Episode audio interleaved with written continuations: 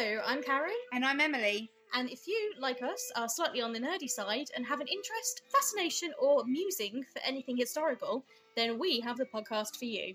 Our podcast, A Nice Cup of History, takes a historical event, place, or person and delves into the facts, fictions, and myths surrounding it, all whilst enjoying a nice cuppa or sometimes something stronger. Each week, we finish with a special segment we call Ridiculous Deaths, which looks into the absolute bizarre ways some people have died or survived and what we can learn from them, such as why alcohol and sailing should never go hand in hand on a moonlit night, and why bridges and butts don't mix. We are listened to globally, which blows our minds. So if you have any suggestions for topics for us to discuss, please let us know. So, come join us on Spotify, Apple Podcasts, iTunes, iHeartRadio, Stitcher, and pretty much anywhere you can get your podcasts from. And Let's get historical.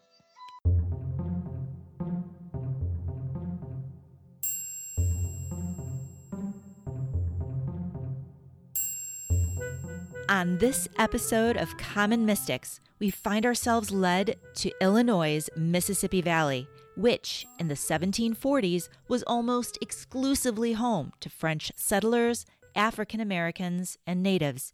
And it was here that victims of injustice called out to us from beyond the grave. I'm Jennifer James. I'm Jill Stanley. We're psychics. We're sisters. We are common mystics. We find extraordinary stories in ordinary places, and we have another one for you out of Kaskaskia, Illinois. Well, Jennifer, I gotta say that this story is kind of depressing. Most of our stories are kind of depressing. I know, but this one really hit me hard.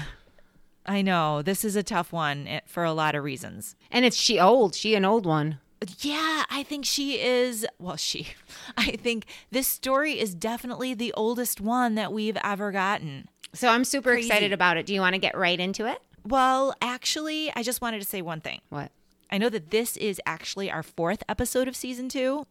However, really the the first two stories out of Shelbyville and Isidore, Michigan, they were kind of warming up for this series that's coming. Uh huh. That's fair. Yeah, no, because um, it's it's a road trip series to Kansas and back. It's true. It's true. So I'm super excited eh, for what's to come, and this is was our first stop on our epic road trip to uh, Kansas. That's right. And we were, as you said before, on our epic first time ever Common Mystics road trip, where we spent a week in the car using our Spideys driving around the true. country. It was, yeah, Yeah. so it was a lot of sister time. You loved it. So, our intention, mm-hmm. set our intention for us, Jen. We set out to find a verifiable story, and most importantly, to give voice to the voiceless. A story that we had no idea about. no idea. Okay, so we're driving and we're headed west towards St. Louis. And. We are. And as we were in the car, I was like, we can't pass Old Miss. We need to stay on this side of the Mississippi River, which is the east side of Mississippi, which would be um, the Illinois Mississippi Valley. And I, for some reason, was stuck on Cahokia. That's right. I, I felt like we need to go to Cahokia. What else were you feeling with that?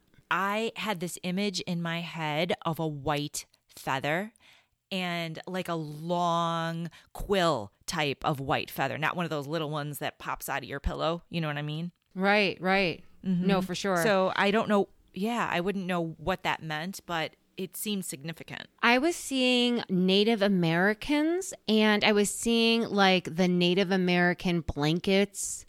It felt like a Native community. Interesting. Interesting. So we, like you said, we drove to Cahokia. Jen, will you please give the listeners a kind of brief history of the area of Illinois Mississippi Valley? Totally. It's so interesting, Jill. Do tell. The French controlled this entire area at one time. The French had holdings in Canada, territories in Canada, and they had come down to this area, mostly fur traders, missionaries, and colonists. And they really had a strong impact on the culture of the area and the Illinois native peoples who lived there from the 1600s to the early 1700s. Now, do you remember Marquette and Joliet from history class? I do. So they explored the area in 1673, and they became the first Europeans in recorded history to explore the upper Mississippi River. Isn't that interesting? That's very cool. And you live near the town of Joliet, Illinois, which I think is named after Joliet. I believe you are right. Hmm. Now, by 1714, the principal European non native inhabitants of the area were Canadian fur traders, uh, missionaries, and soldiers. The soldiers were there to deal with the Native Americans. And soldiers of what country? Well, we're talking about France. Okay, Right? great. So all of these peoples are French speaking people. Gotcha. Okay. Now, the main French settlements in the area were established at Kaskaskia, Cahokia, where we said we were going, and St. Genevieve, which is in Missouri on the other side of the river. Gotcha. Okay. So Kaskaskia and Cahokia are two kind of sister cities that were both important French settlements at the time. And they're not like very far from each other either. Mm-hmm. One thing about this, I just want to give some historical context here because honestly, it blows my mind. Okay. At the time of our story, which we're going to get to in a minute, in the late 1740s, the United States did not exist. The continent had territories that England, Spain, and France claimed. Right. This is before the English colonies would gain their independence from Britain in 1776. And it was before, do you remember the Louisiana Purchase from history I class? do. Andrew that didn't happen until, no, Jefferson. Wah, wah. Oh, so close. Yeah, uh, that's an F. Sorry, you failed that test. Anyway, 1803. It wasn't until 1803 when Jefferson would purchase this huge expanse of land for the United States. Oh, So, that's anyway, right. Because he Right? commissioned. Lewis and Clark. Yes.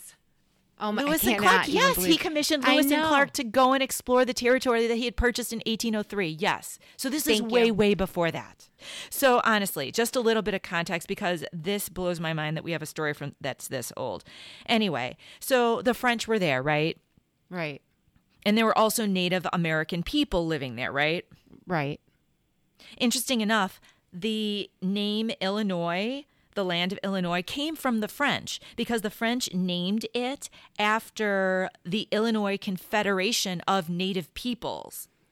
Ah. Mm-hmm, I didn't realize Native Americans had a confederation. What does that mean exactly? And just a, a group, I guess. They banded together and formed a group. Okay. Okay. Similar to the Native Americans that banded together in the Trail of Death out of Marshall County in season one. Like that? A little bit. The one, the episode nobody listened to. Mm-hmm. Maybe. Maybe we should all Mhm. go Yeah, back and nobody- listen to that one. Hmm? no one liked that one. Well, Okay, three people, li- like three people listened, like you, me, and my mother-in-law. Other than that, like That nobody's nice listening to that. Hi, Donna. Thank you. okay. So, um, anyway, so the French are there in this area, the Native Americans are there, and of course, not all is peaceful, as frequently is the case when someone moves onto your homeland and calls it theirs, right? Mm. So there's there are these wars, these fox wars that go on between the French and the Native Americans. But here's the thing, because the French aren't stupid and actually different tribal peoples didn't all get along. So the French people who were there made allies of some of the natives and enemies of others. And so effectively mm. they were pitting the peoples against each other, Right. really exploiting the conflicts that already existed. The enemy of my enemies are my friends, basically. Very opportunistic. Yes, yes. And it's in this kind of environment that you see native women being like sold into marriage or slavery for political reasons, right? Like to seal an alliance between um, French and their tribes. Sure, we've seen that throughout history with arranged marriages. Absolutely. We sure have. Yeah. So you have this kind of merging together of cultures. But it's not just the French and the natives who are living in this area. Mm-hmm. who who else? Well, the French settlers were bringing African enslaved people into the Illinois country from as early as 1720. Oh my gosh. So the Illinois country is part of the French Empire, at that time, and they have a code noir, which is a, a law that was issued to regulate the interaction of whites and blacks in colonial Louisiana. So to Now, trans- blacks, just let me just clarify. I'm saying blacks because I'm li- it was literally blacks, noirs, right? Code noir. I was just So- gonna just gonna mention that that the name was the Black Code in French. Yes. Right. Yes, and I'm yes, exactly. So um, that kind of sucks. There was one article that I think is particularly relevant to our story. One article of the Code Noir. Tell. It was Article 9, and I'm going to read it verbatim.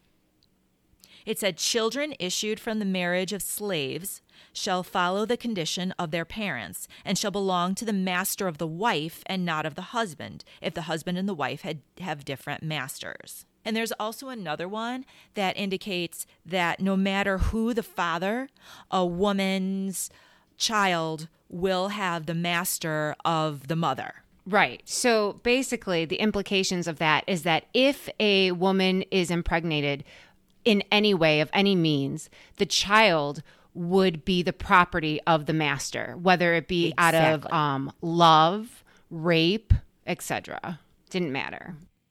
Didn't matter. Whew, heavy, very heavy so far. But It is. It is. so, so it, that is the historical context that we find ourselves in as we travel to Cahokia. Right. So we get to Cahokia. And it lies, like you said, along the east side of the Mississippi River, opposite St. Louis, which is on the west side. Cahokia is old, Jill. It was founded in mm-hmm. 1699 by Quebec missionaries. Told you she old. She old. And the Quebec missionaries. But she looks good. She looks good for she her looks age. great for her age. She sure does. The um, the Quebec missionaries named Cahokia after a tribe of the Illinois Confederation, which was called the Cahokia tribe, and that means wild geese. Isn't that cute? Aw. Mm, kind of. Geese are mean here. They'll cut you. Yeah, geese aren't the nicest, but they're the when they're babies, they're cute. That's true. Mm-hmm. Not only that, this is super cool. You're not even going to believe this.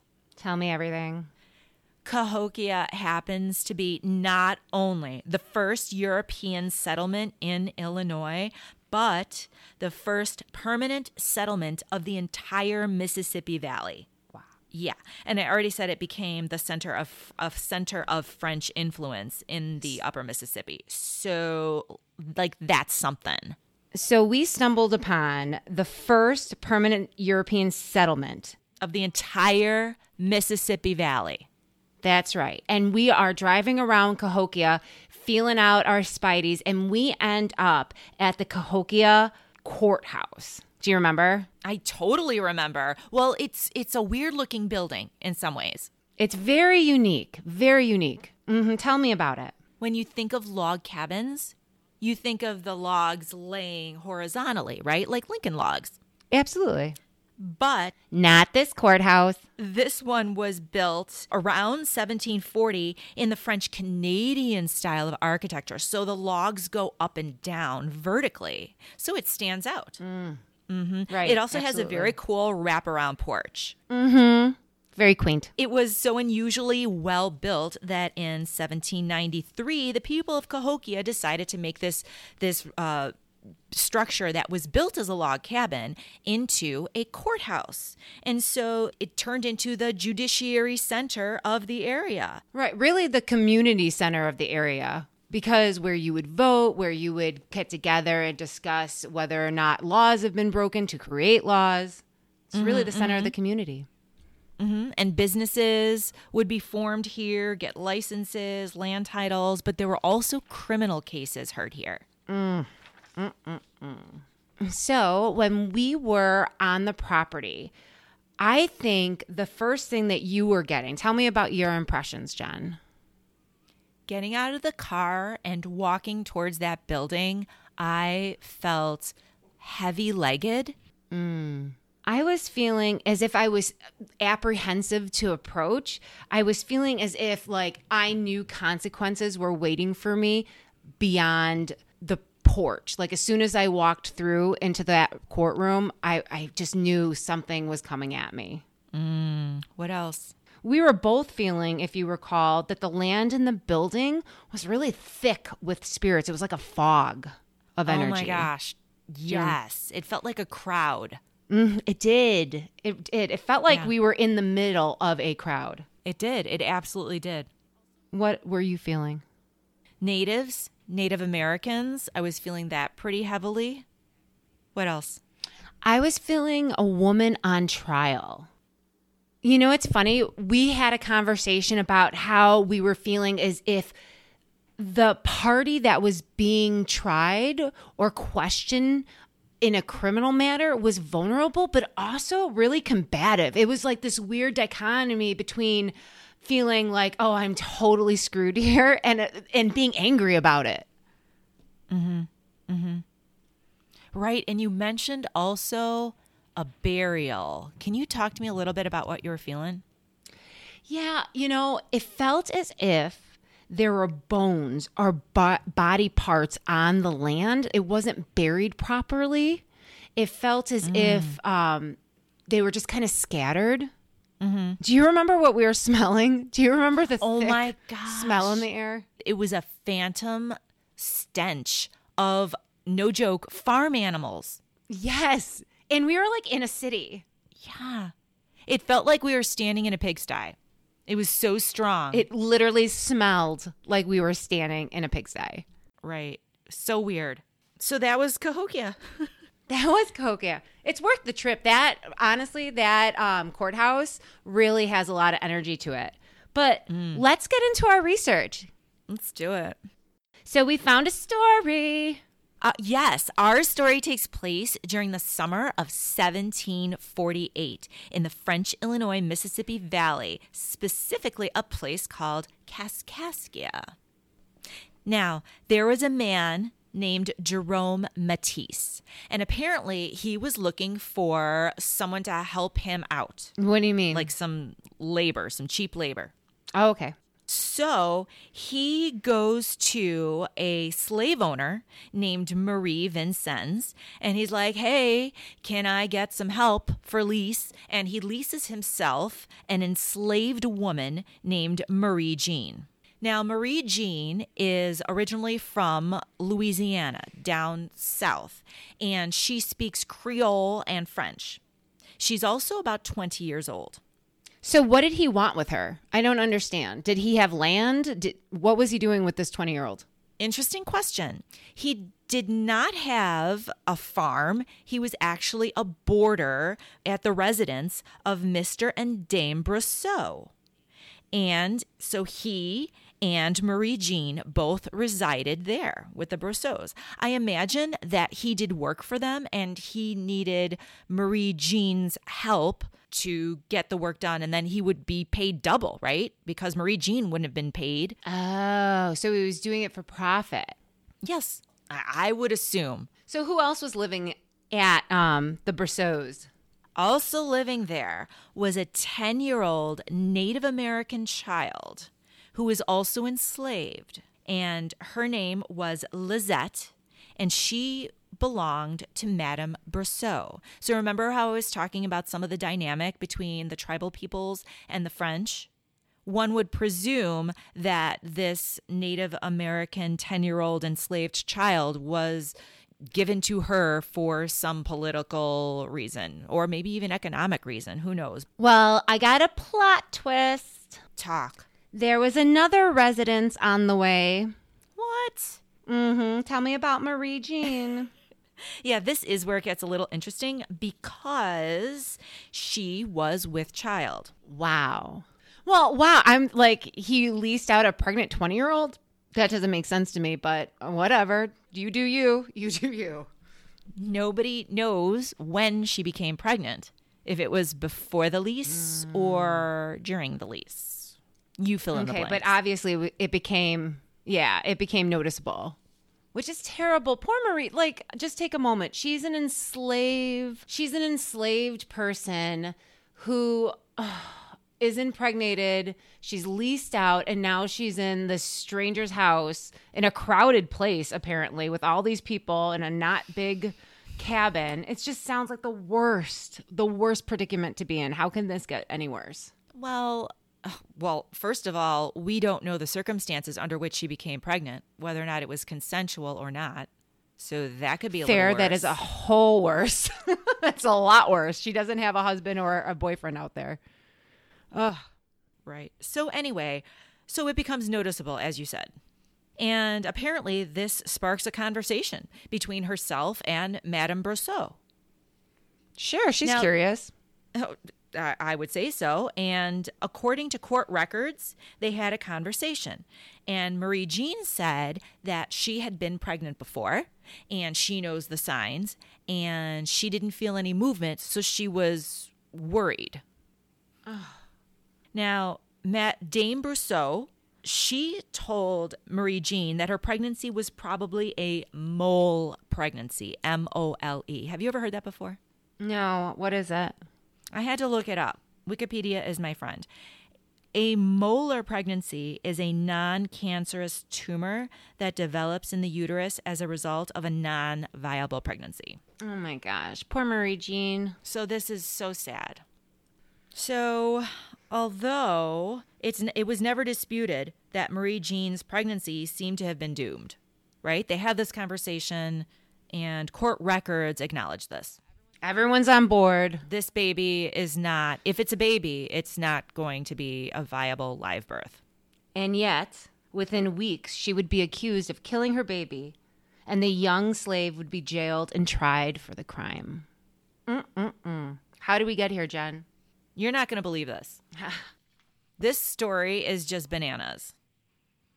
This this is are you ready? Cuz this is just bananas. So it's July 1748. So it's hot. Okay?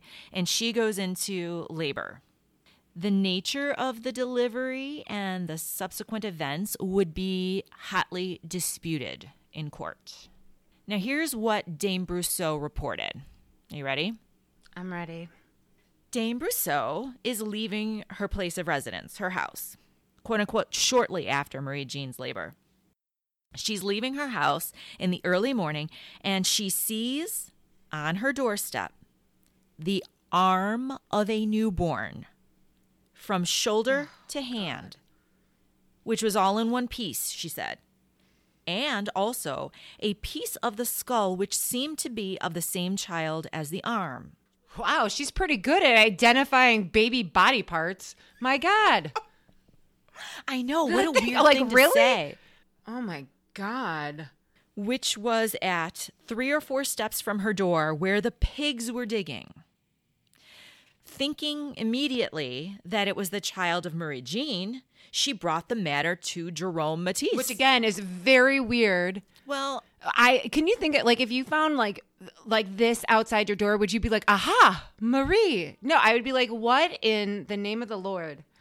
I mean, if Marie Jean was the only pregnant person in her household, I guess it would be a logical assumption to make. I don't know. I think that's a stretch. So anyway, she goes to Jerome Matisse, and Matisse investigates the property. He looks around the the structure. He looks in the pigsty. He looks around. He's he's looking for bodily debris, and he assumes, just like everyone else in the household at this point, that Marie Jean has delivered and then discarded her child. Okay. Oh my So now that that that was the immediate assumption. What he finds is a shallow hole in the ground and a lot of blood, um, supposedly from the arms being torn apart by the dogs as they drag the bones to the door. Gosh, I'm crossing myself right now. It was then that Dame Brousseau confronted Marie Jean with her apparent crime. A crime which, by the way, Marie Jean denied and would continue to deny throughout her arrest and trial. Okay, stop. I just, I'm having an issue. So I just want to recap. So this young enslaved woman is pregnant. A, one July mm-hmm. day, their body parts, and immediately after knowing that apparently this pregnancy was in trouble, how could she, and I say air quotes, give birth to a child that far along that would have a fully developed arm?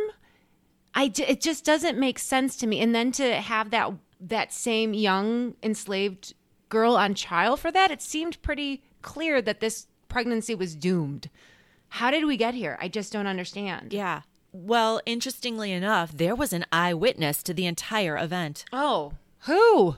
Remember Lizette, the Native American enslaved girl that was owned by Dame Brousseau? Oh, the 10 year old? Yes, the 10 year old who could not speak French or Creole, by the way.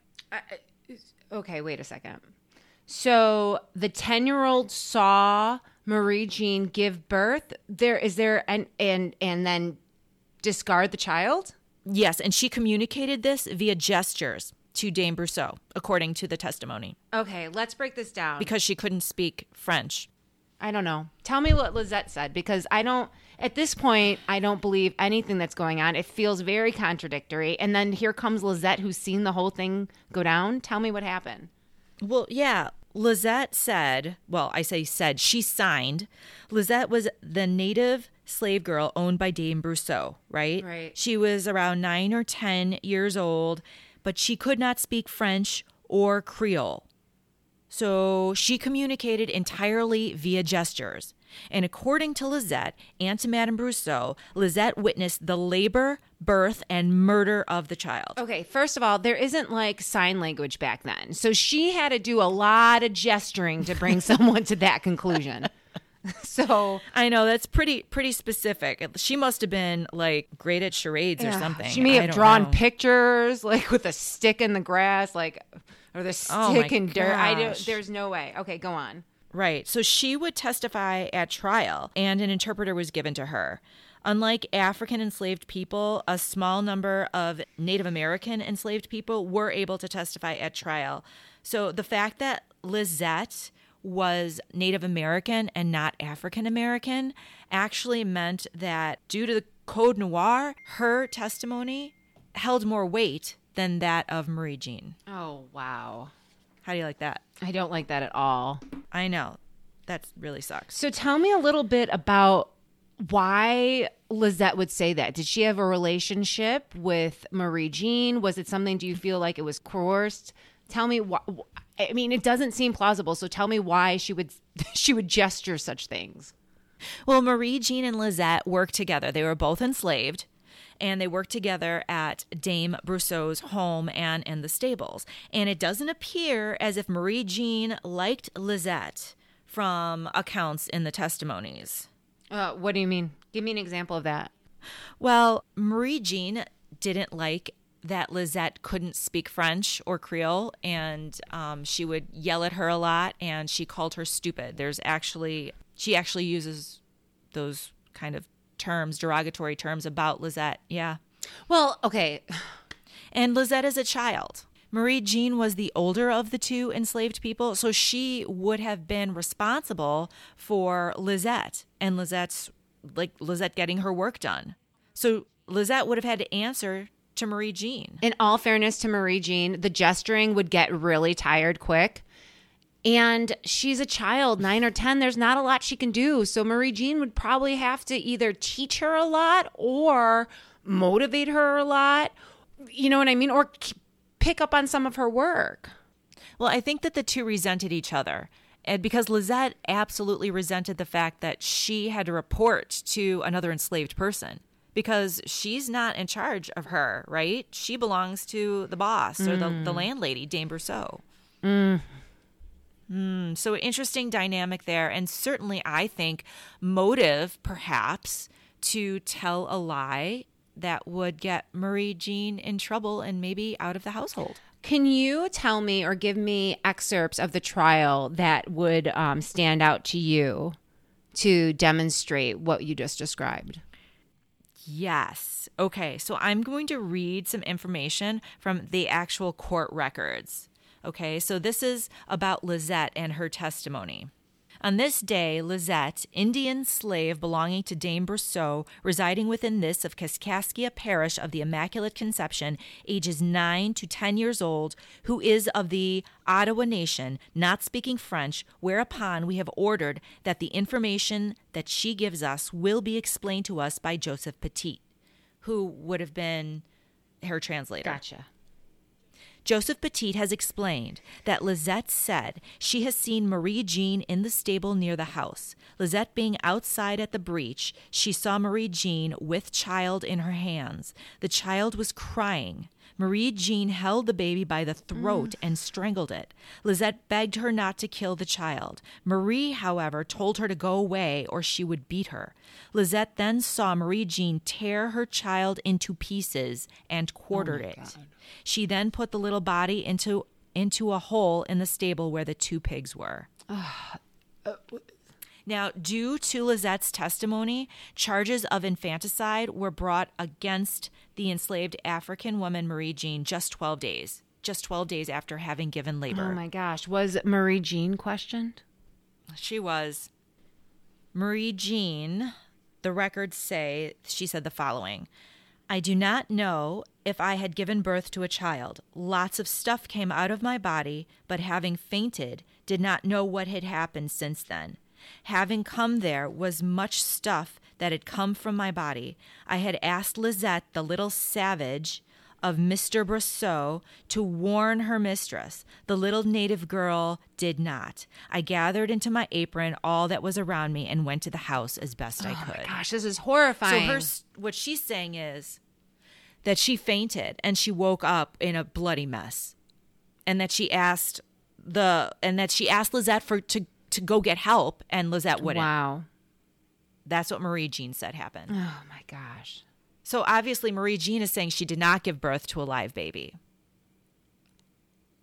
Right. And obviously, again, based on prior testimony and the determination of Dame Brousseau, this wouldn't have yield a child. This pregnancy would not have yield a child. So I don't understand why Lizette would say that. And it seems, based on Marie Jean's testimony, that the young Lizette didn't go warn Dame Brousseau. But maybe she did. Maybe she did tell Dame Brousseau, and that's when Dame Brousseau came up with the, the arm situation, right? I mean, the Dame Brousseau story coincides with with Lizette's story, but Lizette's story doesn't make any sense. Right. So she was in court. She was tried. She was she was tried in Kaskaskia for this. So, based on my research, the justices couldn't come to this, a decision, even with all that evidence. They're like, you know what? She could have, she could have ripped the baby apart. That's fine. So they waited a year, and then later that year, they took Marie Jean to the Supreme Council of Louisiana at New Orleans. Okay, so this is like the Supreme Court. Right. And at that time, there was a trial in New Orleans. So they brought Marie Jean down there. When she was there in court for a second trial, when she was in court, she was said to be pregnant again upon arrival. Wow. Yes. So after this incident, she had been pregnant again. And that's within a year. So it had to happen fast after. No. After. Oh, God. So definitely, definitely the father is someone in this household. Definitely it's someone in the Brousseau's house. Right. We weren't sure before, but this pregnancy, daddy lives there. Exactly. Can you tell me what happened when she was on trial for the second time in New Orleans? Oh. So the judgment was something called more amply informed. And apparently, what this means is that the facts weren't clear or it was deemed that there wasn't enough proof to convict. Now, this is not an absolution. It doesn't mean she's innocent. I mean, this is French law. Wait, This is not like English law, right? This is French law. So she's like in a limbo now. So the court decides they're going to gather more evidence. You still could die. We could still, you know, you could still be guilty, um, but you are not innocent. so what could have happened to her? well, that's just the thing, Jill. Nobody knows what happened to her. What were her options? Well, they they weren't up to her. Her master could have sold her down south near New Orleans. She could have come back to Illinois country. She could have been mandated to prison.